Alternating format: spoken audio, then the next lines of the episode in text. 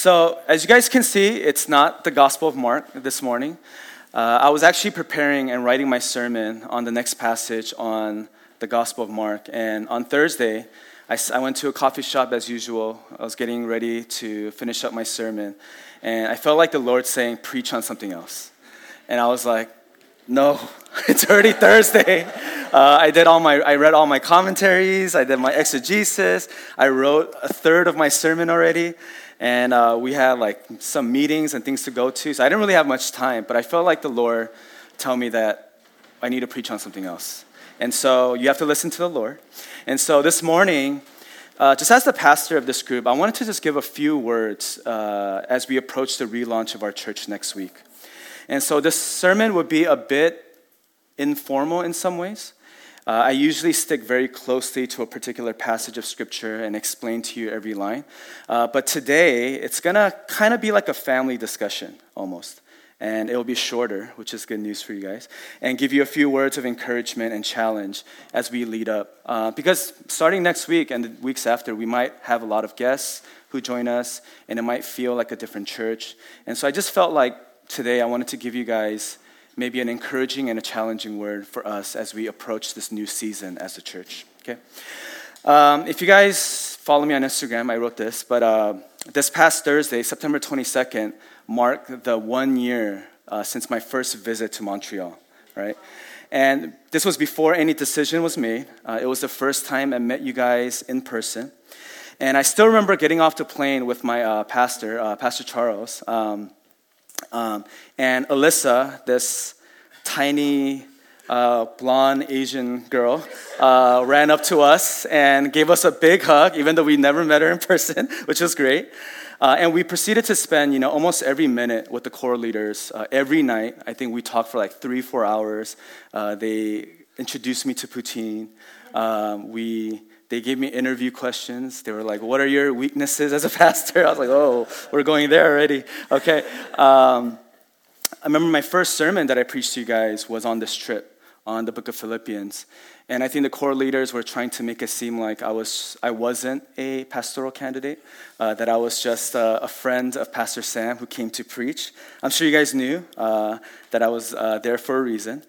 And I distinctly remember on the plane ride back thinking to myself, oh man, this can actually happen.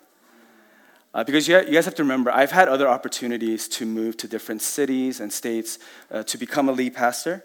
Uh, but for one reason or another, I always kind of rejected, uh, kind of declined the opportunity. But for some reason on the way back, I kind of knew that this was already going to happen.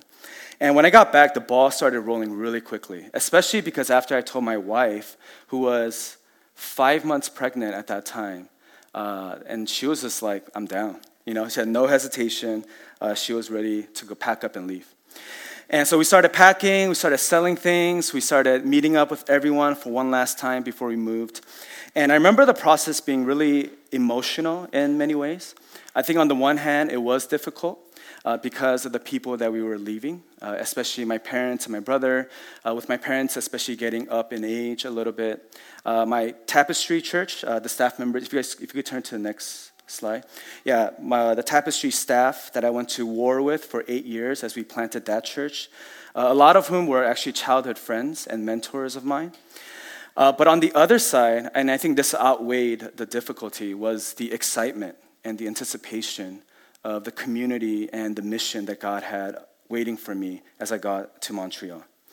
And I've said this many times before, and I'll say it until you guys are tired of it. Uh, but you guys have really made this transition much easier uh, than it should have been. I remember when I first got here, uh, Josh, he actually messaged me on Instagram, and he told me every Canadian equivalent to the American stores uh, without even me asking him. And that was super helpful because I thought Canadian Tire next to my house only sold tires, honestly. I didn't know they had everything that you needed. Um, the core leaders, if you guys remember in the beginning, I took a picture of almost every street parking sign to ask you guys if I could park there because I didn't know how to read uh, French. And even though in a lot of ways we are still transitioning, um, I think it's been a great first nine months of actually uh, being here with you guys. And it still amazes me. Uh, Jesse and I, we still look at each other, we're like, wow, we, I can't believe we're in Montreal. Um, because, you know, my brother in law recently, he preached to my old church, and he was telling people if you know Andrew, you know that he is Koreatown, Los Angeles to the fullest. And it takes a move of God to get him out of there. And God moved, and I'm here in Montreal. And I just want to thank you guys. You know, personally, for the last nine months, uh, ministry has been so life giving, and it's been uh, really healing for me in a lot of ways. And I feel like it really refueled and refreshed my own faith and relationship with the Lord uh, in a lot of ways. And so uh, I'm really grateful to be here. And, you know, after we arrived, by God's grace, we've been slowly but surely building a life church. Um, yeah, here. We started in person services, first round of experiencing God discipleship. Uh, don't tell my old church, but that was my favorite the experiencing God I had with uh, ever. Uh, first season of life group uh, together. Uh, I was with the guys. I never ate so much pizza and ramen uh, in my life before. I have a rule. I only eat five ramens a year but I broke that rule because of life group. so uh, we did two Love Our Cities, a bunch of Let's Seats, and I believe that we're just getting started. You know, and I've heard from many of you that you do sense that God is moving in a powerful way among us. Uh, after talking with a lot of you guys, some of you guys have found your faith again for the first time in a long time.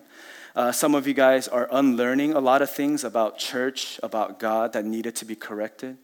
Uh, a lot of you guys have experienced God in ways that you guys haven't in a long time. Uh, for some of you, I know you guys are going through some difficult moments where God has taken things away from you. But you do sense that it's only because God wants, you, wants to give you the greater thing that He has in store. And I'm sure you agree that God has been working, and it's just the beginning. And so, with the relaunch right in front of us, I just felt it necessary to give you a few words before next Sunday. And I just want to share two shifts in our mentality, in our posture, that we all need to embrace if we're going to become the church that God has called us to be. Okay? Just two things. And I hope I have enough of a relationship with you guys to say these things. It could sound a little hard, uh, but I think it's something that we all want deep down inside. Okay? So the first shift that we all need to embrace as a church is to go from self dependence to spirit dependence. You know, one of the most radical moments of transformation in our history is the difference between the disciples pre resurrection of Jesus and post resurrection of Jesus. If you guys remember in the Gospels, when Jesus was being crucified on top of the hill, none of the disciples were present except John when Jesus was being crucified. They were in a room terrified because of what might happen to them, that they might actually be crucified as well. And it was a real threat, so I don't blame them. And what I love to say to the men is remember, it was the women who were at Jesus' crucifixion. It was the women who went to the tomb to check on Jesus and report back and preach the first resurrection sermon. And it was the men and the disciples who were cowering in a room by themselves. And all of this happened after having witnessed Jesus display powerful moments of healing, of miracles, of calming the sea, even walking on water, and they still abandoned their leader at his most crucial time. But what's interesting is that in a matter of days, the once afraid disciples are literally out in public preaching the gospel to anyone that would hear them, even though that they were most likely going to be uh, met with the same fate as their leader because it was a very politically hostile and intense time. In other words, they shifted from fear to boldness, from seeking safety to, risk taking for the sake of the gospel. And the question I want to pose to you today is what changed in a matter of days? And I think if you really kind of study this, you can, we can point to two things. The first thing is that they saw the resurrected Christ.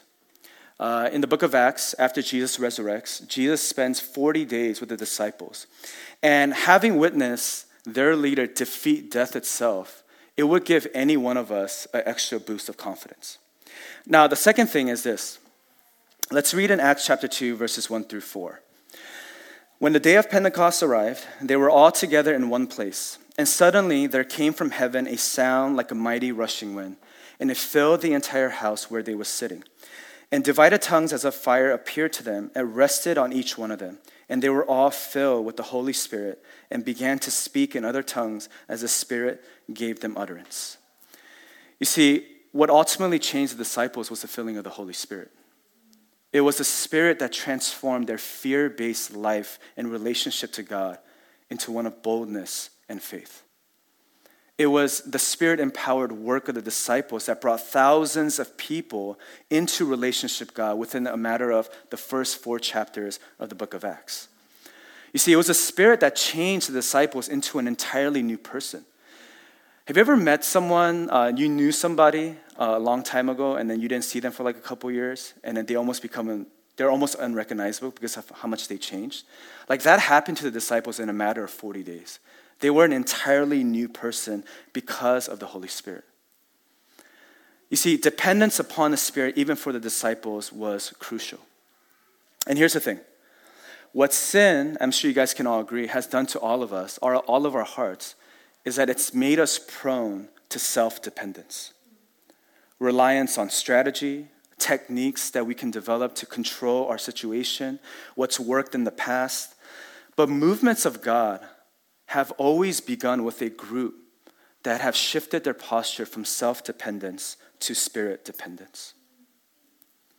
Now, I, am sure no one would disagree with that. And maybe the question is, what does that look like? And I wish I had a very profound answer for you, but it's very simple. It's primarily expressed in a passion for prayer. Because you see, if you think about it, prayer is the spiritual language of need and dependence. You can say all you want that you need God and you depend on God. But a lack of prayer, no matter what you say, is proof that you are living in self dependence. And if there is because and if there's something that I want our church to be known for, it's prayer. Our posture must always be one of prayer because our hearts must always operate from a place of spirit dependence. And I promise you, if we don't live with that posture, our church is simply going to be just another church that runs programs that might have a cool Instagram, but people don't actually change. Yeah. Many of us have been part of churches in the past where you were very uh, committed, maybe devoted, but because there was no sense of spirit dependence, there was no transformation happening.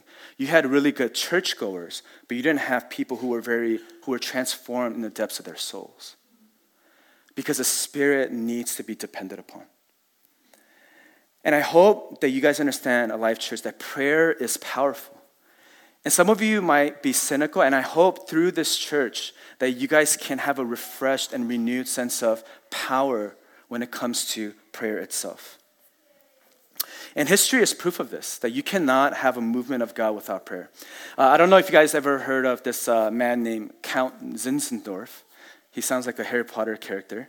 Uh, but he was a leader uh, of this movement called the Moravian Prayer Movement.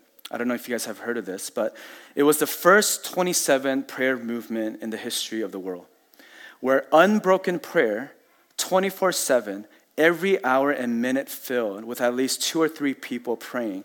It went on unbroken, not for 21 days, not for a year, but for 100 years. Unbroken, 24 7 prayer, every minute filled.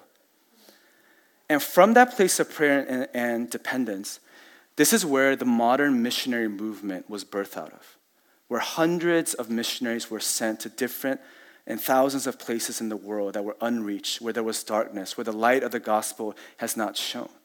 But it was started because there was this dependence upon the Lord where they could not even waste one minute without prayer. Think about the book of Acts. Where, where did the spirit movement start? In the upper room prayer meeting. Or the businessman revival that I talked about a few months ago, where one million people were reached because a man said, I'm to spend all of my lunch breaks just spending that lunch break for one hour praying and asking for revival in the city of Chicago. And that little heart produced, reached a million people who came to know the Lord. You know, if we want to do of anything of eternal significance, we need to be a house of prayer, a people of spirit dependence. And as I was praying, uh, it was interesting. I was literally writing, about to write this part, and Jesse messaged me because she was praying for the church. And she, she, she says she got Zechariah 4 6, which is exactly what my heart was praying. Um, And in Zechariah 4 6, this is what it says. Then he said to me, This is the word of the Lord to Zerubbabel, not by might nor by power, but by my spirit, says the Lord of hosts. And I want this to be the mantra of Alive church, where things are happening here that cannot be explained by human ability, or because of my sermons, or because of your praise, or because of your abilities. I want people to say, like, what in the world is going on here? How are people changing? And we need to shift our posture as a church in all that we do. You know what my dream would be? My dream would be that the most attended event that we have at our church are prayer meetings. Because the truth is, the least attended church events at church are prayer meetings. And I hope we could flip that on its head. And we don't come because it's fun or entertaining, but because we know that we need the Lord and in his presence is the fullness of joy. And it is from that place that God is going to use our church for his glory. And so, this is an invitation for you guys to pray. And lucky for you, there's a great way to begin. Okay, we're fasting every night this week and praying. If you can't fast, that's fine, right? Uh, like I said, I want you guys to at least do a basic media fast. If you guys are hooked on Netflix or, I don't know, dramas or whatever, maybe that's something that you give up. And you just spend this week cutting out the noise so that you can hear the voice of the Lord. Okay? And I want you guys to commit, this is just my challenge to you, two to three nights to come out in person. Uh, we're to do a hybrid, but I think come in person. Uh, if, if you can't, Zoom's fine. But just two, two or three nights, come. If you're busy, I would say work ahead so that you can spare one hour just to spend time and really cry out to the Lord with us. Uh, and I know for many of us, uh, prayer is not easy. So I know this sermon is not going to get you to a place where you're praying for hours. Uh, and, you know, as I was writing this, do you remember the only time the disciples asked Jesus to teach them something was only one thing? They never, they never asked Jesus to teach them anything else. They said, Teach us how to pray. Because probably prayer was hard for them too. And maybe that's something that you guys, I want to invite you to. If, if prayer is tough, just go before the Lord and say, Teach me how to pray.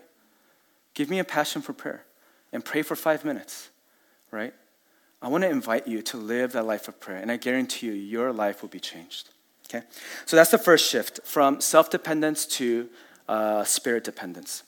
Now, really quickly, the second shift I want all of us to embrace. I know some of you guys are new, so maybe this doesn't apply to you as much, um, but I hope it does. Is the shift from consumer to owner. Okay? Having a mentality, from having a mentality of a consumer to one of owner. Okay, let's look at Acts chapter 2, verse 42 to 47. And they devoted themselves to the apostles' teaching and the fellowship, to the breaking of bread and the prayers. And awe came upon every soul, and many wonders and signs were being done through the apostles. And all who believed were together and had all things in common. And they were selling their possessions and belongings and distributing the proceeds to all as any had need. And day by day, attending the temple together and breaking bread in their homes, they received their food with glad and generous hearts, praising God and having favor with all the people. And the Lord added to the number day by day those who were being saved. I want you to hone in on a verse here. They devoted themselves. Okay, that's ownership language. Consumers don't devote themselves to anything. Right? Consumer, by definition, is they consume and they take. If there is anything that they, cons- uh, that they are devoted to, it's themselves and their own benefit. But devotion here by the people, specifically to the life of the church, shows that they had a sense of responsibility for their church. They are literally giving up their own possessions for the sake of other people. A consumer does not do that, right? That is a mentality of an owner, of an employer. And many of us, um, especially if you're much younger uh, and if you've grown up in the church, you grew up in a context where the welfare of the church was primarily shouldered by your parents and your older uh, believers in the church. Uh, their tithes, their prayers, their devotion, their commitment were the things that God used to build that church. And we had our part in it, but a lot of it was shouldered by the older generation. And we honor that. right? We have a faith, we have a faith, we have had opportunities to experience the goodness of God through our parents, through the elders, through the people who have gone before us. And that is how it should be. But here's the thing part of Alive Church's independence, if I'm getting the story right, is that independence from your parents' church was a way to say that we no longer see ourselves just as beneficiaries of the devotion of older people, but we want to take ownership of the church. Meaning, and I hope you take this as an invitation for something greater. This means that if you don't pray for the church, no one else will pray for the church. This means, and I hate talking about money as a pastor, if you don't give generously, your tithes and offerings, rent and the bills will not be paid. It means that if you don't devote yourself to one another, no one else will take care of each other. This means that if you don't serve, there will be no ministry. I know that sounds harsh, but it's, it's just a reality of what it means to be independent, right? When you move out of your parents' home, I hope you're not still, you know, depending on your parents for everything in your life, right? There is a sense of ownership of your own life. Brothers and sisters, I want you to know that this is your church. This is not your parents' church. This is not my church as a pastor. This is not the core leaders' church. This is your church. And you are being invited to make it your own by your devotion. We need to shift from being consumers to owners. You know, my parents, they did business, and they told me the biggest mentality difference is between an employer and an employee. Right? An employee will walk through the store, and if there's trash on the floor, they won't pick it up. But as an owner, you notice every single thing, right? And you care for every single part because that is yours. And I hope that we can have that mentality. In Ephesians chapter 4, my job is not to do the ministry. My job is to equip you so that you do the ministry. If I'm doing everything, that means we are an unhealthy church. And this is the beginning phase of our church, so it's fine. Not that I'm doing everything, obviously. There's a lot of you who are really taking up that mentality. But if we are still functioning from that place, that means we are not growing in health. And I, I think I said this in the first month or so. I need your talents. I need your giftings. We are, like Paul says in 1 Corinthians, right? If we don't have, if the body doesn't have the eye or the hand or the toe or whatever, we are less effective. And so I want to invite you to exercise your giftings for this church. And it would only be, it's not just giving, you will receive more than you think. Um, and so those are the two shifts that I want to challenge you uh, this morning a shift from self dependence to spirit dependence, from consumer to owner. And, you know, I'm really challenged and encouraged by a lot of you. Some of you have uh, had opportunities to explore, explore life outside of Montreal, uh, but you guys want to stay or have chosen to stay because you feel like God is doing something at Alive church. I'm like shook by that. I'm like, wow, you guys want to stay, right, because of church. And that's awesome. That is a type of life that God wants you to live one that doesn't make sense, one that doesn't make sense in human perspective. But when God calls you, that you obey and you trust that He has the best things for you uh, for your life. Amen? Okay, why don't we stand up and let's uh, take some time to pray.